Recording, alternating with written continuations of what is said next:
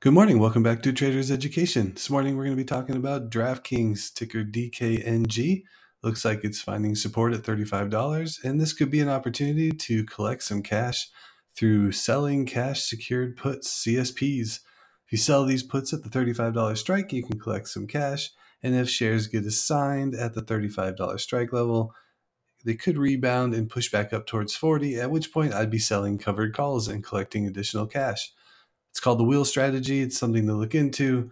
But again, selling cash secured puts at thirty-five and selling covered calls at the forty strike. I like to go out two to three weeks for expiration and see what happens. Enjoy the premiums and have a great day trading.